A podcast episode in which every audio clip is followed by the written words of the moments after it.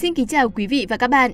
Quý vị và các bạn đang lắng nghe ngày này năm ấy, số ra hôm nay ngày 14 tháng 1.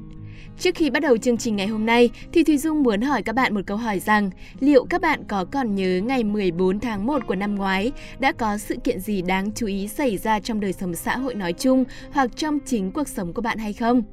Có thể nhiều bạn không thể nhớ ra nổi đúng không nào? Nhưng đến với ngày này năm ấy, các bạn sẽ được du hành thời gian và trở về tại thời điểm cách đây rất lâu để cùng nhìn lại những dấu ấn đáng nhớ trong quá khứ. Mỗi số phát sóng đích thị là một cuộc hành trình thú vị và số phát sóng hôm nay cũng chẳng phải là ngoại lệ. Nào, chúng ta cùng bắt đầu ngay nhé!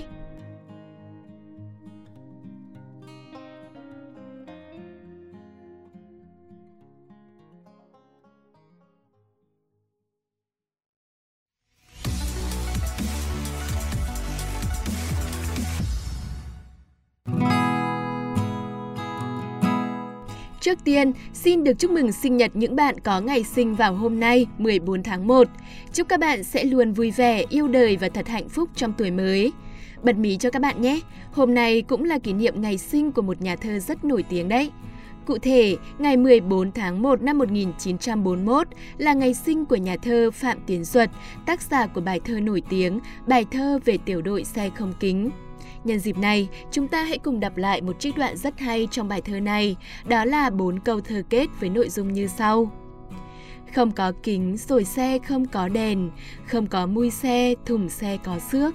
Xe vẫn chạy vì miền Nam phía trước, chỉ cần trong xe có một trái tim.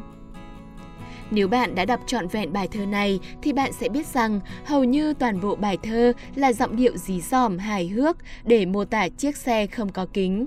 Đó cũng là hình ảnh của sự khó khăn thiếu thốn trong chiến tranh. Đến kết bài, nhà thơ vẫn tiếp tục mô tả chiếc xe đã hỏng hóc rất nhiều bộ phận rồi, nhưng đồng thời cũng khẳng định xe vẫn chạy vì miền Nam phía trước, chỉ cần trong xe có một trái tim. Cuộc chiến tranh nào cũng là những cuộc chiến khốc liệt và đổ máu, nhưng Phạm Tiến Duật đã miêu tả lại cuộc chiến bằng một tinh thần lạc quan, dí dỏm và nhân văn. Tuy còn nhiều khó khăn, nhưng những người lính với vũ khí mạnh nhất là lòng yêu nước, là trái tim nhiệt thành, vẫn sẽ luôn chiến đấu hết mình để bảo vệ Tổ quốc. Chiến tranh đã rời xa rất lâu, nhưng những vần thơ thì vẫn mãi ở lại. Cảm ơn nhà thơ Phạm Tiến Duật đã ghi lại hình ảnh của một thời đạn bom máu lửa nhưng rất hào hùng. Đó là tấm gương soi chiếu cho những thế hệ sau học tập và tiếp nối truyền thống yêu nước của cha anh.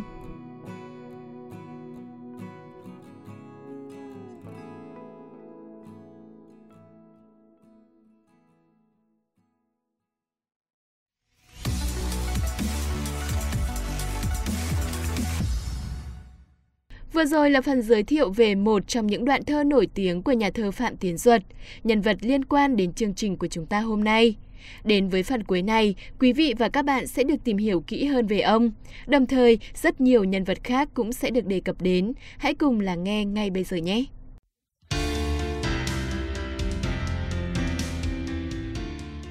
Phạm Kỳ và Huyền Trang xin chào quý vị và các bạn đang lắng nghe chương trình ngày này năm ấy, ngày 14 tháng 1 Chúng tôi rất vui khi được đồng hành cùng quý vị và các bạn khám phá những thông tin, những sự kiện, những câu chuyện nổi bật và cũng không kém phần thú vị mỗi ngày. Và ngay bây giờ sẽ là nội dung được chuẩn bị cho ngày 14 tháng 1. Hãy cùng xem sự kiện nào được giới thiệu, nhân vật nào được nhắc đến và câu chuyện nào được chia sẻ nhé.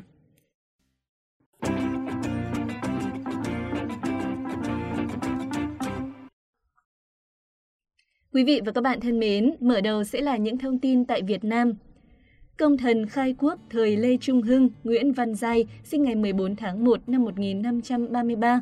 Ông nổi tiếng là người thanh liêm. Tự ông nêu gương cho các quan noi theo, ngay cả chúa Trịnh cũng phải kiêng nể. Nguyễn Văn Giai quê ở làng Phù Lưu, xã Ích Hậu, huyện Lộc Hà, tỉnh Hà Tĩnh. Gia đình ông vốn có truyền thống khoa bảng, nhưng đến thời cha ông thì xa sút chỉ còn là một nho sinh rất nghèo. Ông được biết đến là người đặc biệt thông tuệ, 5 tuổi đã biết chữ nghĩa, 9 tuổi biết làm văn, 15 tuổi biết viết bài phú, 16 tuổi được gia đình ra Thăng Long tìm thầy giỏi rèn rũa kinh sử. Năm 1579, triều Lê Thế Tông, ông về trấn Nghệ An dự thi hương và đỗ giải nguyên. Tháng 8 năm Canh Thìn 1580, triều đình mở khoa thi hội đầu tiên ở hành cung An Trường. Nguyễn Văn Giai đỗ tiến sĩ xuất thân, ông là vị tam nguyên đầu tiên của thời Lê Trung Hưng. Nguyễn Văn Giai đóng vai trò tham mưu kế sách quân sự trong chướng cho Trịnh Tùng, đóng góp công lao vào việc đánh bại nhà Mạc, chiếm kinh thành Thăng Long năm 1592. Ông cũng bày mưu giúp chúa Trịnh dẹp yên biến loạn từ con thứ Trịnh Xuân. Sau đó, ông có công cùng đi đánh Mạc Kính Khoan ở Cao Bằng, được thăng làm thiếu úy, gia phong dực vận tán trị công thân, rồi thăng làm Thái Bảo, được xem là người có công lao đứng đầu triều lúc đương thời. Người xưa đã kể lại một giai thoại về sự thanh liêm của Nguyễn Văn Giang như sau. Một lần có người con rể của chúa ra trận thấy giặc mạnh sợ hãi nên bỏ chạy. Theo luật pháp đương thời phải khép vào tội chết. Nguyễn Văn Giai phụ trách việc xét xử và định tội viên quân mã đúng luật. Chúa gợi ý cho ông giảm án, nhưng ông đã viện lý rằng đối với kẻ trên phải xử nghiêm minh để làm gương cho kẻ dưới. Có thế mới giữ vững được cơ đồ nên Chúa cũng không dám quyết. Quận chúa, vợ quận mã bèn đem vàng bạc đến nhà vợ ba của ông nói giúp vì bà này rất được ông yêu quý. Xong bà ba đã từ chối và phân trần với quận chúa rằng tướng công mình là người rất thanh liêm. Tuy vậy, quận chúa cứ van xin mãi khiến bà động lòng, nghĩ bụng cũng là đàn bà với nhau, không nỡ để quận chúa chịu cảnh quá bụa. Bà dặn quận chúa, sáng mai hãy cho mang đến đây một mâm xôi nếp cái, một con lợn nhỏ luộc chín, một con dao sắc, và các thứ gia vị rồi bà sẽ nói giúp.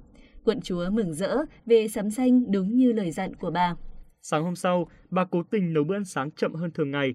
Nguyễn Văn Giai đành phải nhịn ăn, lên xe vào chiều cho kịp bổ trầu.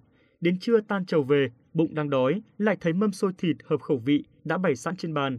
Nguyễn Văn Giai tưởng người nhà cất phần cho mình, ông ngồi vào ăn uống no say bình thường.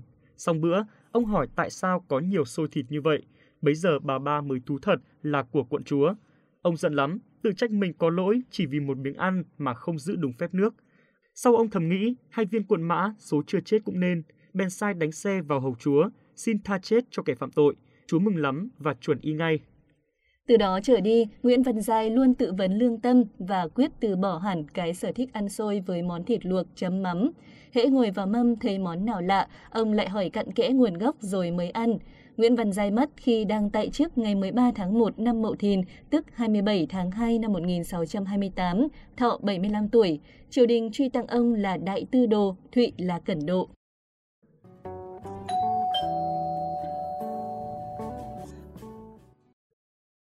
Chúng ta sẽ cùng chuyển sang thông tin tiếp theo.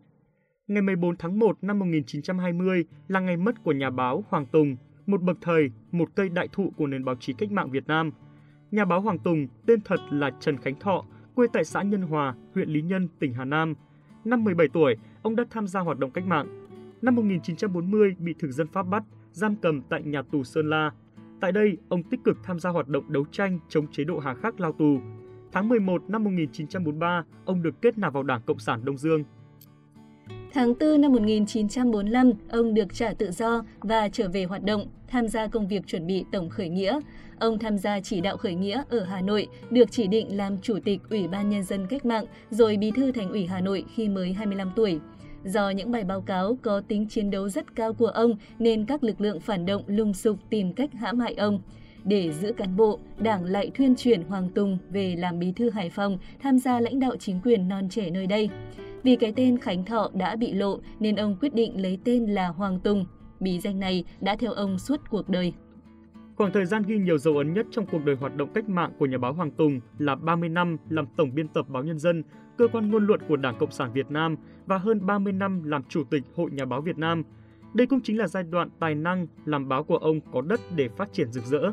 Ông thỏa sức tung hoành, trở thành một cây bút chính luận bậc thầy, cây đại thụ trong làng báo chí nước nhà, một tên tuổi không thể thiếu trong lịch sử báo chí cách mạng Việt Nam. Ông đã viết hàng ngàn bài báo, trong đó phần lớn là những bài chính luận thuộc các thể loại xã luận, bình luận, luận văn tuyên truyền.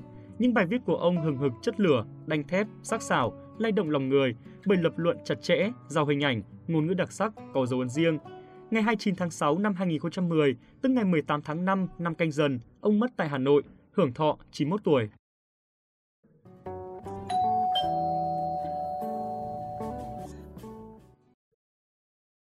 Mời các bạn cùng lắng nghe thông tin tiếp theo.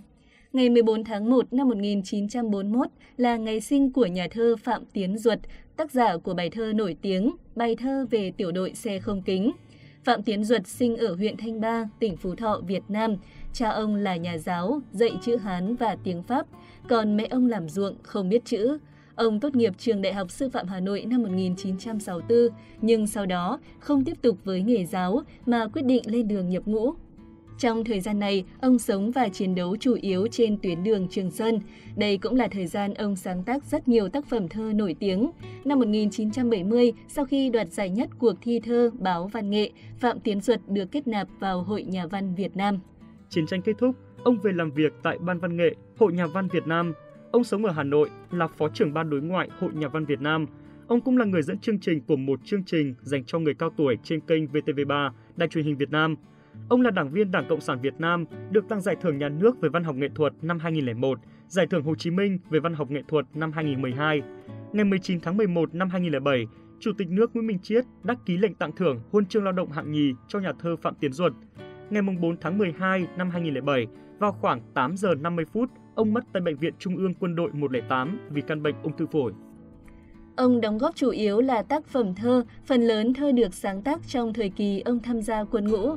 Thơ của ông được các nhà văn khác đánh giá cao và có nét riêng. Chiến tranh, gian khổ, mất mát trong thơ Phạm Tiến Duật không mang sắc thái bi lụy mà là sự hòa cảm, là sự trẻ trung và dí dỏm, là tinh thần nhân văn, có khả năng góp phần nâng bước toàn dân vượt qua mọi gian lao để làm nên ngày chiến thắng. Những bài thơ nổi tiếng của ông viết trên Trường Sơn như Tiểu đội xe không kính, Trường Sơn Đông, Trường Sơn Tây, Gửi em cô thanh niên sung phong cùng với các tập thơ như Vầng trăng quầng lửa, Thơ một chặng đường đã giữ một vị trí quan trọng trong đời sống tinh thần của nhiều thế hệ bạn đọc. Trước và sau Phạm Tiến Duật, không ít nhà thơ, nhà văn đã cùng những người lính ra mặt trận, nhưng ít thơ của ai để dấu ấn Trường Sơn và tạo nên hình ảnh người lính đậm đặc như thơ ông.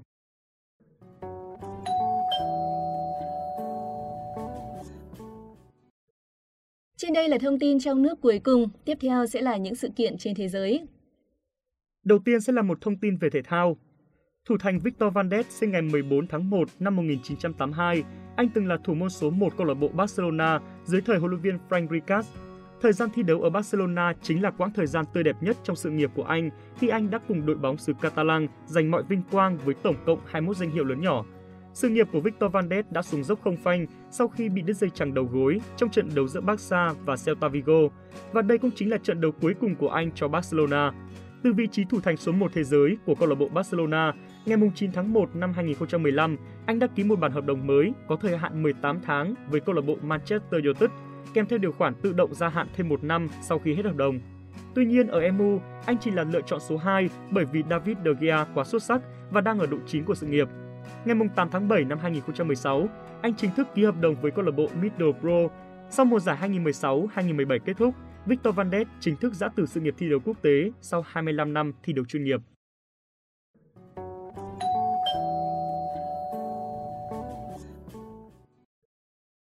Và thông tin cuối cùng của ngày hôm nay sẽ là một thông tin về âm nhạc. Kai, thành viên nhóm nhạc nổi tiếng EXO, sinh ngày 14 tháng 1 năm 1994 tại thành phố Suncheon, tỉnh Jeollanam, Hàn Quốc. Sky là thành viên đầu tiên của ESO được giới thiệu với công chúng trong một đoạn video teaser được ra mắt vào ngày 23 tháng 12 năm 2011. Trước khi chính thức ra mắt, anh có một màn biểu diễn cùng với các thành viên cùng nhóm là Luhan, Chen và Thao bên cạnh các nghệ sĩ khác của SM Entertainment tại SBS Gayo Dejun vào ngày 29 tháng 12 năm 2011. Trong nhóm, Kai đảm nhận vai trò nhảy chính của nhóm, Kai luôn được yêu thích vì khả năng vũ đạo đầy thần thái, mang đến cho khán giả màn trình diễn bắt mắt và thu hút trên sân khấu.